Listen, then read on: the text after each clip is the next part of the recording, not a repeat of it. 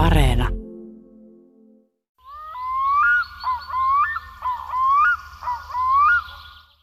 Maailmassa, josta puuttuivat moottoritiet, vesiskootterit, sähköinen äänentoisto, metsäkoneet, kauhuelokuvien ääniefektit. Siellä kuikan ääni kuulosti ehkä aivan toisella tavalla erityiseltä vedenhaltijan ääneltä. Ja kuikka itse on ollut hyvänä sukeltajana tärkeä yhdyshahmo siinä vaiheessa, kun piti olla yhteydessä vedenväen kanssa. Ja niin väkevä kaveri se on ollut, että jo yksi kuikan höyhen auttoi merkittävästi koskenlaskussa. Vesilinnut ovat muutakin olleet tärkeää myyttistä joukkoa, jopa maailman luojia, ja musikaalisiakin. Sotkat ja sorsat ovat olleet esimerkiksi kanteleen soittajia. Myyttien näkökyky tuntuu ulottuvan paljon näkyvää maailmaa laajemmalle, veden alle, tähtitaivaisiin, aikojen taakse ja elämän rajan yli. Pimeällä tähtitaivaalla voi myyttien kertoman mukaan nähdä esimerkiksi karhujen ja hirvien synnyyn paikat. Mutta aika paljon heikommin tunnettua on, että niinkin pieni kaveri kuin sammakko kannattelee tätä kaikkea, koko maailman kaikkeutta, pienillä märillä hartioillaan. Myyttien hiiri kaataa jättiläistammen, lohi on luotu laulajaksi, ahven murehtii kaikenlaista ja tiainen vie lopulta perimmäisten tietojen lähteille. Ja sekin on aika hauska havainto, että myyttisen vahvat eläimet eivät suinkaan aina ole suuria ja vaarallisia, vaan ihan pienetkin voivat olla hyvin väkeviä, jopa hyönteiset. Suomalainen kansanrunous on itse asiassa täynnä eläinten jälkiä, kirjoittaa folkloristi Liisa Kaski viime vuonna ilmestyneen kirjansa Myyttiset eläimet alkusanoissa. Me tapaamme Uunisaaressa Helsingin edustalla varsin tuulisena ja kylmänä päivänä. Meri pauhaa pienen kallion takana, näkyy vaahtopäitä ja on hyvä hetki puhua esimerkiksi kaloista ja muista yllättävistä myyttien eläimistä. Liisa Kasken eläinmyytti kiinnostuksen polku alkaa itse asiassa ketusta ja eräästä tietystä ketturunosta. Sellainen vanha lastenruno varmaan monelle tuttu kuin Kettu itki poikiansa, joka on monelle siis edelleen elävää perinnettä sillä lailla, että se opitaan niin kuin kehtolauluna tai lasten leikeissä tai näin, niin sitä, sitä mä tutkin sitten sen yhteyksiä niin kuin keskiaikaiseen turkismetsästykseen. Kettu siinä itkee poikiansa, jotka on päätynyt siis piispan hihoiksi ja papin kauluksiksi ja ketun, ketun poikaset, poikasille on käynyt huonosti ja äiti tai isä siinä itkee. Niin onko tämä siis vanha suomalainen runo? Se on vanha, joo. Sitä on kerätty siis ihan niin kuin koko suomalais-karjalaiselta runoalueelta. Eli voidaan jo sillä perusteella päätellä, kun se on Ruotsin sinne suomalaismetsiinkin päätynyt, että se on keskiaikainen runoaiheena ainakin. Ja todennäköisesti jo aika varhain niin kuin myös tiivistynyt semmoiseksi. Se on hyvin samanmuotoisena kerätty niin kuin Pohjanmaalta, Vienasta, veteläiseltä kannakselta ympäriinsä. Jopa Turun, Turun seudulta, josta on vähemmän Kalevalan mittaista. Eli se on tämmöinen vanha mittainen lastenruno mulle on tullut yllätyksenä, niin kun, mä oon sieltä nuoresta opiskelijasta, kun on näitä eläinrunoja tai eläinperinnettä miettinyt ja tutkinut, niin tätä kirjaa tehdessä yllätys oli se, että miten paljon sitä löytyy.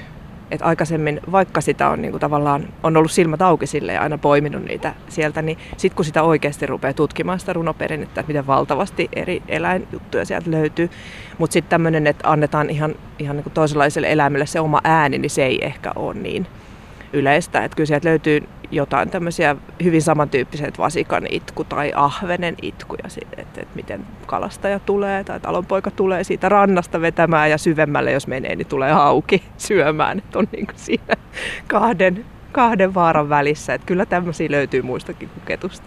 Toi onkin aika liikuttavaa, että ajatellaan ahvenen kannalta. Se, se on, ja nimenomaan jotenkin no, noista kaloista se niin kuin konkretisoituu, miten miten erilainen se on ollut se tapa luokitella eläimiä ja suhtautua toisenlaisiin tai toiseen elävään olentoon.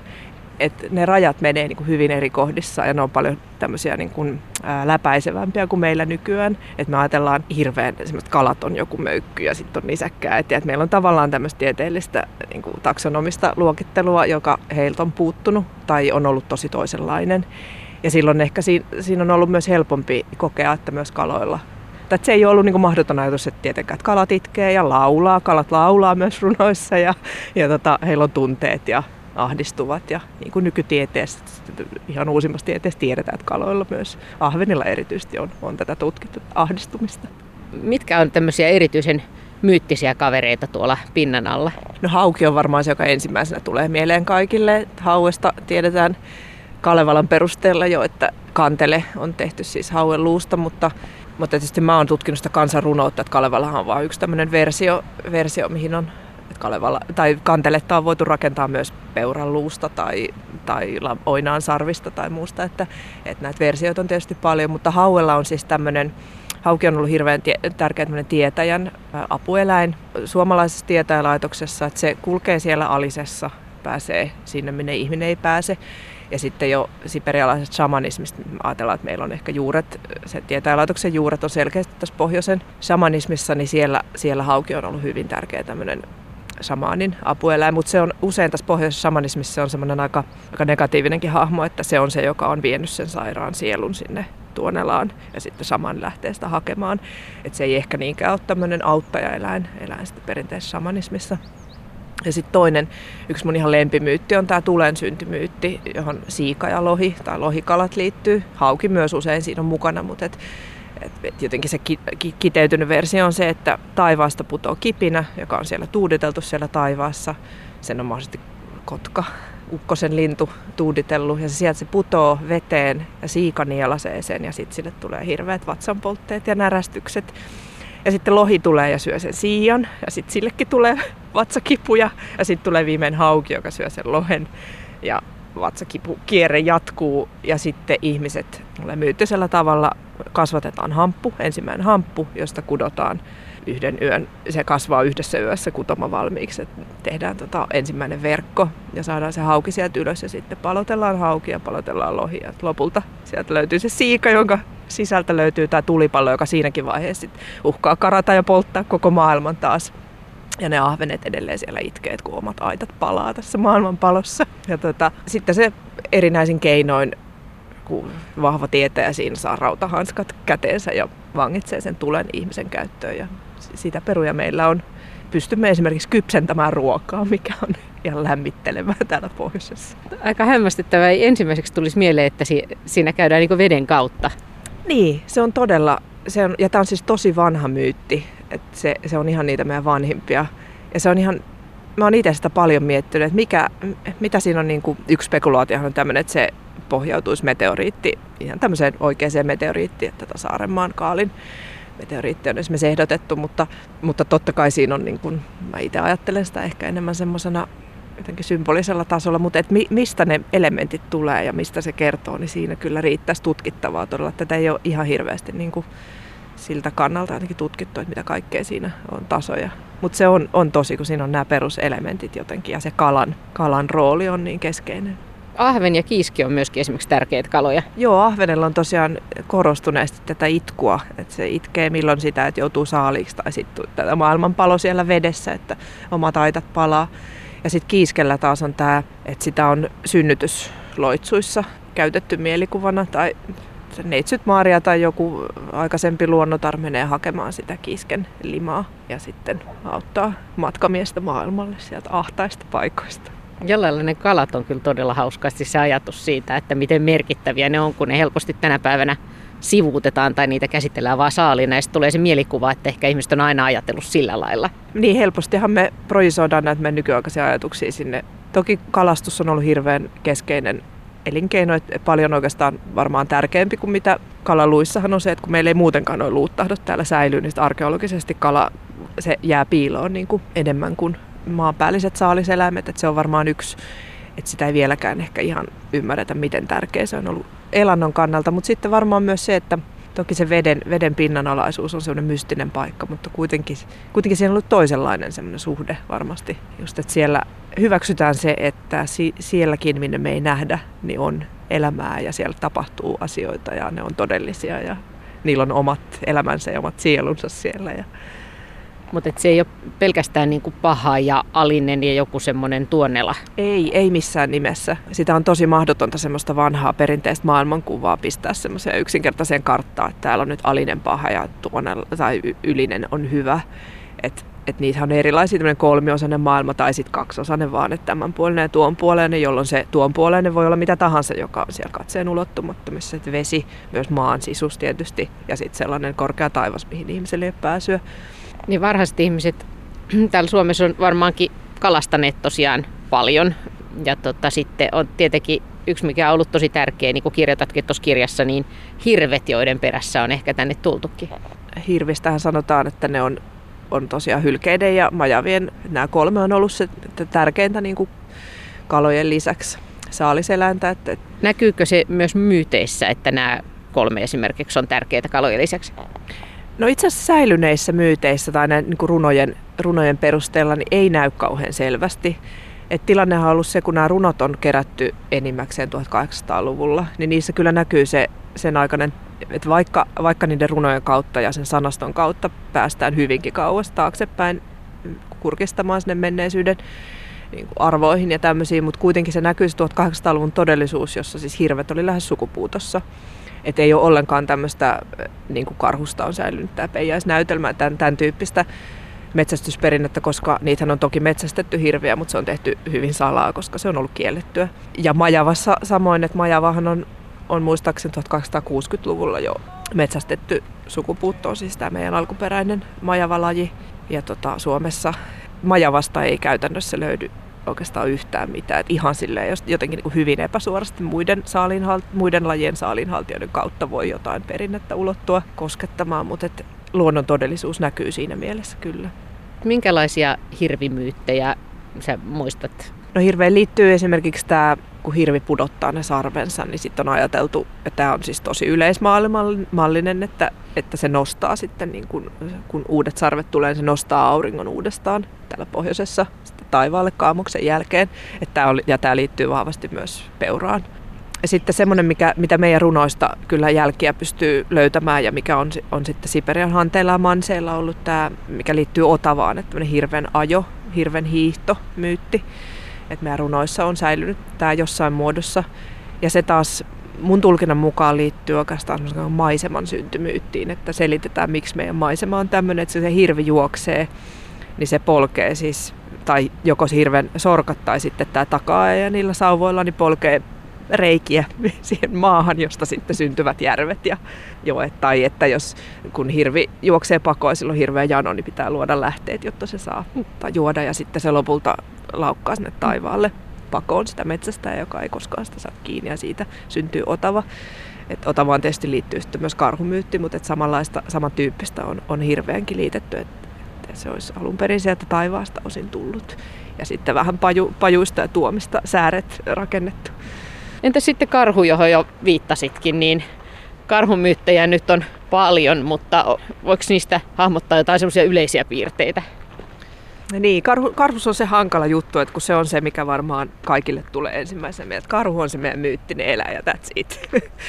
Et jotenkin tuossa kirjassa mä oon halunnut tuoda esiin sitä just, että karhu ei ole se ainoa meidän myyttinen eläin, vaan että näitä myyttejä liittyy moniin muihinkin eläimiin ja, ja tärkeitä sellaisia, mutta, mutta toki karhulla on ollut tärkeä asema ja se Karhun peijaiset on siis ollut tämä karhun, karhun metsästysnäytelmä, joka on ehkä se tunnetuin myytti, johon liittyy, että on ajateltu, että karhu tulee taivaasta, on sieltä syntyisin osin ja sitten kyllä se toisaalta liittyy myös tämmöiseen hongottareen, joka on tämmöinen mäntypuiden tai karhun saalisemu, eli tämmöinen niin esikanta, kantaemo. Ja silloin, kun karhu on metsästetty, niin se on sitten pitänyt palauttaa tälle kantaemolleen, eli käytännössä sinne männyn nokkaan jonnekin nostaa ylös kohti tähtiä, jolloin se pääsee syntymään uudestaan. Et siinä on tämmöinen aika tyypillinen pohjoisten kansojen tämmöinen saaliseläinmyytti, jossa se turvataan se, että syntyy uudestaan ja saalista riittää. Ja tämähän siis pahimmillaan tietysti johtaa siihen, että voidaan myös metsästää liikaa siksi, että ajatellaan, että se, se syntyy uudestaan. Niin kuin, ja monet muut vastaavat tämmöiset, että on, on niin kuin ajateltu, että se saa, saaliin emu pitää huolen ja sitten kun maailma muuttuu niin, tai metsästys on liian, liian kovaa, niin näin ei tapahdukaan. Mutta karhusta ehkä vielä se, että, että sehän on sitten myös saatettu pitää tämmöisenä metsän, metsä liikkuu, karhu siellä tallustaa. Eli se on ollut koko tämmöinen niin metsä, myös metsän symboli, se villin metsän. Toki tämä aika lailla sama liittyy myös suteen. Et mikä on, mikä on semmoinen jännä, että me edelleen muistetaan nämä karhun lempinimet, mesikämmenet ja otsot ja kontiot ja ties mitkä. Ja sudella on ollut käytännössä ihan yhtä paljon näitä lempinimiä, mutta ne on jostain syystä unohtuneet. Tämä on semmoinen tosi, tosi jännä, mua itteeni kiinnostaa, että miksi, miksi on käynyt näin, että, miten näiden kahden eläimen niin se suhde, nykysuhde on niin toisenlainen kuin, että sutta vihataan, mutta karhu, karhuun on säilynyt tämmöinen lempeämpi suhde. Mä ajattelin äsken, että onko karhun näistä myyttisistä eläimistä eniten sellainen, johon ihmiset, jonka ihmiset mieltää niin kuin ihmismäiseksi. Että eikö aika paljon näitä myyttejä siitä, että, että karhu onkin ihminen? On, on ehdottomasti, että, että, että se on joko ajateltu, että, että karhu on ihmisen poika tai kirottu ihminen. Tai sitten esimerkiksi kolttasaamelaisilla on tämä myytti, että, että koltat on heidän kansana on saanut alkunsa siitä, että nainen viettää talven karhun pesässä. Tämän, tämän tyyppisiä on selkeästi ja se on hyvin ymmärrettävää, kun karhun, karhu on niin ihmismäinen ruumiiltaan yksinkertaisesti näin. Että kyllä, kyllä selkeästi, ja tuohon varmaan myös liittyy se, että miksi se sitten niissä paikoissa, missä, että karhuhan ei ole myöskään metsästä, esimerkiksi Vienan Karjalassa on ollut tämmöinen tabu, että sitä ei ole voinut syödä, koska se olisi kannibalismia. Täm, merkkejä tämmöisestä ajatuksesta on, mutta et, et niissäkin paikoissa, missä karhu on metsästetty, niin on sitä ajateltu, että se peijaisnäytelmä, se hyvittely ja lepyttely ja se, että karhulle kerrotaan, että enhän mie sinua tappanut, vaan itse menit siihen keihään eteen, niin on ollut syytä ottaa se syyllisyys siitä ihmisen sukulaisen tappamisesta ihmisen harteilta pois. Et ehdottomasti se on, se on tärkeä.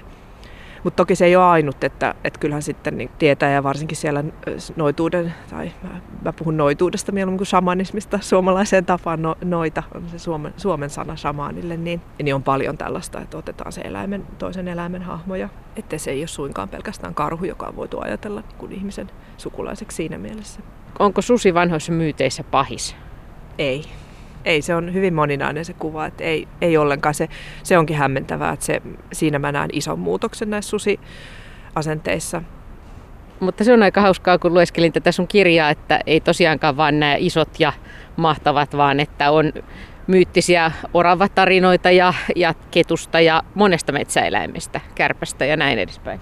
Joo, hiiristä. Hiiristä jopa kyllä, ja on tärkeitä myyttejä hiirestä. Että kyllä, kyllä no, minkälainen se... on tärkeä hiirimyytti? No hiiri on yhdistetty tämmöiseen, joka menee aina sinne ison tammen myyttiin asti, asti eli, eli tämmöinen niin kuin ihan koko kosmoksen rakenteisiin vaikuttaa. Iso tammihan on tämmöinen, joka se on tämmöinen elämänvoiman symboli, mutta toisaalta myös elämänvoima voi käydä liialliseksi. Eli, eli kun puu kasvaa liian isoksi ja tiheäksi, niin se peittää auringon ja tähdet ja kuun. Ja sitten on tämmöinen lastenloruna säilynyt ajatus siitä, että, että hiiri menee sillä on pieni kelkka perässä, jossa on pieni kirves ja se menee sitten vetämään tästä ainakin lastuja, ellei sitten koko puuta nurin, että se siinä ehkä parhaiten tunnetusta tammimyytissään se on tämmöinen peukalon mittainen mies, joka kaataa sen, sen tammen, joka uhkaa pimentää kaiken, mutta peukalon on suunnilleen hiiren mittainen. No entäs tämä myyttinen orava? No orava, orava onkin hauska. Tota, oravahan on tietysti ollut rajun turkismetsästyksen kohteena ja paljon samaistetaan siis suoraan samaistetaan ihmismorsiamme, joka on samanlainen tämmöinen kaupanteon väline, mikä on aika rajua, kun niitä oikeasti lukee niin kuin nykyperspektiivistä, niitä runoja. Mutta sitten oravaan liittyy myös tämmöistä, että se on myös saattanut nousta vikkelästi puuhun niin kuin miehen lempi, joka nousee. eli, eli tämmöinen vitaalisuus, elämänvoima, vikkelyys, kauneus, hyvänä aika. Se oravasuhdekin on ollut varmaan aika toisenlainen, kun oravia on tosiaan rajusti metsästetty silloin keskiajalla turkikseksi ja ne on vetäytynyt sinne erämaahan. Et ne, ny, nykyään meille kaupunkilaisille ainakin oravat on ehkä tuttuja Seurasaaresta ja Hietaniemen hautausmaalta tulevat syliin ihan, ihan vaikka ja, ja piholta noin muuten, mutta se on ollut ehkä enemmän semmoinen erämainen eläin aikaisemmin. Ja siinä mielessä ehkä jollain lailla semmoinen niin mystinen, nyt on ehkä väärä sana, mutta et, et jollain lailla harvinaisempi ehkä kohdattu. Mutta sekin on yllättävä, että sammakko on ollut aika merkittävä kaveri, eikö niin? Niin, onko se yllättävää? Sammakkoon liittyy tämä ihana, ihana ajatus, että se kannattelee meidän koko maailma, tätä maailman sitä pylvästä, joka kannattelee taivasta. Ja mä että se on jotenkin kauhean kaunis ajatus, että se talvisin, kun se siellä horrostaa jossain, jossain tota mudassa tai järven pohjassa, niin siellä se kannattelee meitä kaikkia. Minkälaista, kun sä oot näihin suomalaisiin eläinmyytteihin perehtynyt, niin minkälainen se, ihmisten luontosuhde sieltä löytyy tai ihmisten eläinsuhde niiden kautta löytyy?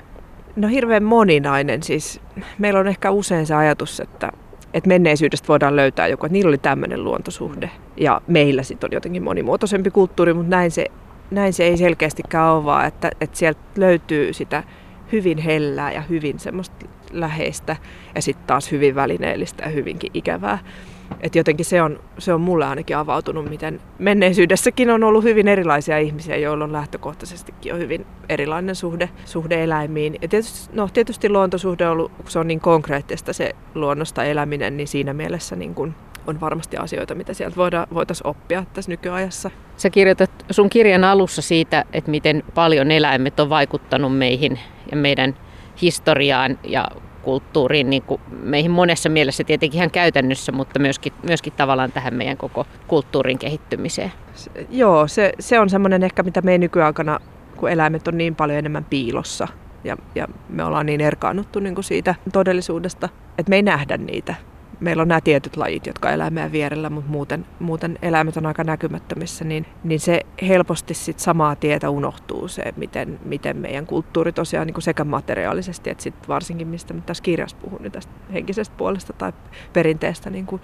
sanoista ja, ja uskomuksesta, että miten vahvasti se on riippuvaista ja, ja me saadaan niiltä, on saatu niiltä muilta eläimiltä innotusta ja käytännössä niiden kehot on palvellut meitä ja ja niin kuin, että me ollaan täysin niin kuin siinä verkossa jotenkin kutoutuneita toisiimme tämän perinteen valossa. Tässä on tullut jo, Liisa Kaskin, muutamia sun mielestä erityisen mieleenpainuvia tai jännittäviä myyttejä, mutta kerro vielä jotakin, mitkä on pysäyttänyt sut tai mitä sä oot ihmetellyt tai mitkä on muuten vaan jotenkin tuo hauskoja mielikuvia. Tai... No yksi semmoinen mun, mistä mä tykkään tosi paljon, jotenkin on pääskyseen liittyvä tämä pääskyseen liittyvä maailmansyntymyytti. Kun Kalevalasta meille on tuttu tämä sotkaversio varmaan, se on se, mikä ihmiset tuntee, mutta itse asiassa kun katsoo niitä kansanrunomääriä, niin se maailmansyntymyytti, jossa pääskyne on se lintu, niin on, on paljon yleisempi, tai se on tietyllä alueella, josta on kerätty ihan hirveästi niitä runoja, niin, niin tosi yleinen. Ja se on vähän erilainen, että siinä se pääskynen, pääskynen munii laivan partaalle sen munan ei tietenkään kerrota, mistä laiva on tullut, kun maailma ei vielä ole, mutta, mutta no. ei, se, ei se nyt niin, ei niin, ei tarkkaa. se niin tarkkaa ole. Ja sitten se laiva myrskyssä heilahtaa ja sitten muna putoo ja, ja tota, sit erilaiset tota, vaiheet johtaa siihen, että ne niin kuin sieltä pohjasta haetaan ja kuorista tulee sitten tuttuun tapaan nämä kalliot, jotka tässä näkyy, munankuorikalliot ja, ja tähdet ja auringot ja muut. Ja, tota, ja sitten siihen liittyy usein tämä myös, että syntyy saari, jonka päälle syntyy sitten erilaisten vaiheiden kautta neito, ihmisneito, että se on myös tämmöinen tytön tai ihmisnaisen syntymyytti samalla. Ja jotenkin pääskyseen liittyy myös, myös hirveän ihana sellainen tietysti pohjoisen ihmisen tällainen, kun pääskynen tulee. Niin jes, me on selvitty tästä, tästä taas kerran tästä yhdestä pitkästä pimeästä, niin se on, se on jotenkin lämmittää sydäntä. Niin joskus mä lueskelin Kalevalaa nimenomaan lintunäkökulmasta, niin mm tuli mieleen, että, että se rupesi tuntua siltä, että siellä on ihan todella paljon niitä lintuja ja että ne on nimenomaan sieltä ihan maailman alusta sitten sinne ikään kuin kuolemanporteille tuonnella joutsenena. Ja ne niin kuin kulkee siinä ihmisten rinnalla näiden päähenkilöiden elämää seuraille ja antaa ohjeita ja vihjeitä ja kaikkea sellaista. Joo, linnut, lintuja on, on ihan valtavasti. Että se on varmaan, yksi syy on varmaan se, että linnut on opettanut meidät laulamaan. ja toinen se, että me unelmoidaan lentämisestä aina vaan. Ja linnuilla on se, että mä oon itse ajatellut sitä, sitä silleen, että, että linnut on se villi, villieläinten ryhmä, joka meidät, jota me päästään katsomaan lähimpään, koska ne, ne pääsee aina lentämään pakoon ainakin teoriassa ajattelevat ehkä pääsevänsä, niin ne uskaltaa päästä meidät lähemmäs, jolloin me voidaan esimerkiksi seurata niiden lastenhoitopuuhia, mikä on tosi vallottavaa ollut varmasti myös tuhat vuotta sitten ihmiselle. Se on niin toisenlainen se linnun keho, mutta silti siinä on sitä samaistumispintaa aika paljon. Niin tota, se varmaan selittää, miksi linnut on niin rakkaita. Ja sitten tietysti täällä pohjoisessa just tämä muuttolintujen meneminen ja tuleminen niin rytmittää sitä aikaa ja on on semmoinen elämänlanka tuonne niin tulevaisuuteen ja menneeseen, just tämä kuolleidenkin sielujen vieminen ja tuominen, niin linnut on ihania ja tärkeitä. Tässä on puhuttu erilaisista myyteistä ja Liisa Kaskisen sanoit jossain vaiheessa, että, että näitä on kerrottu myöskin lapsille, niin kuka näitä on kertonut, miksi näitä on kerrottu? No niitä on kerrottu tietysti hirveän monenlaisissa tilanteissa sekä lapsille että aikuisille, juhlissa, vakavissa paikoissa. Mutta ehkä se, mitä mä ajattelen myyttiä, on semmoinen niin kuin olemassa oleva meissä jotenkin. Me ollaan kuultu ne eri tilanteissa ne tarinat ja sanat niin monta kertaa, että se jotenkin elää meissä se myytti. Se on ehkä se mun, miten mä ajattelen myyttiä, että se on tämmöistä, se on tämmöistä niin kuin kiteyt, kiteytyneitä uskomuksia ja, ja, ja nimenomaan semmoisia, jotka on puettu sanoiksi. Ja usein se on semmoisen pienen tarinan muotoinen. Se myytti on siksi jotenkin semmoinen hirveän lajityypillinen juttu, että se on semmoinen pieni kiteytynyt tarina, jossa kiteytyy meidän uskomukset ja arvot ja se, mistä me tullaan ja mihin me ehkä ollaan menossa. Niin se auttaa myös jäsentämään maailmaa ja pelkoja ja unelmia ja kaikkea semmoista. Niin, ja elämän rajoja, kuolemaa ja syntymää. Ja, joo. Onko nämä myytit, kulkeeko nämä edelleen ajassa, onko nämä meissä edelleen olemassa? No sanojen kautta on. Se, se on mun väite, että on. Me puhutaan näillä samoilla sanoilla, jotka kantaa sitä historiaa ja, li, ja linkittyy niihin myytteihin, niin kyllä ne sitä kautta elää. Ja joitain asioita ehkä selittää sit nykyisessäkin eläinsuhteessa. Mutta mietit se usein, kun olet näitä vanhoja myyttejä käynyt läpi, niin esimerkiksi sitä, että kuinka paljon siitä myytistä jää nykyihmiselle niin kuin mysteeriksi. Että kun me ei voida tietää, miten ihmiset välttämättä ajatteli aikaisemmin. Toki, ja myyttihän on semmoinen muutenkin, että ei sitä voi koskaan puhki selittää. Että se on semmoinen, runo ja myytti on toisilleen suku, ja sen, sen takia se on hyvin luonnollista, että niitä on runokielellä välitetty. En todellakaan väitä, että itse olisin esimerkiksi avannut nämä myytit jotenkin lopullisesti nyt tässä, että niissä, niissä kyllä riittää tulkittavaa ja tosiaan, koska ne on niin kytköksissä siihen, elä, siihen elämän ympäristöön, siihen luontoon, niin kun se on muuttunut, niin on hirveästi asioita, mitä meidän on tosi hankala ymmärtää niin kuin edes pitkällisten tutkimusten jälkeen. Et, et, ja kun siinä on se kokemuksen taso ja kaikki, niin se on ehkä taide voi olla parempi väline siihen kuin tieteellinen tutkimus.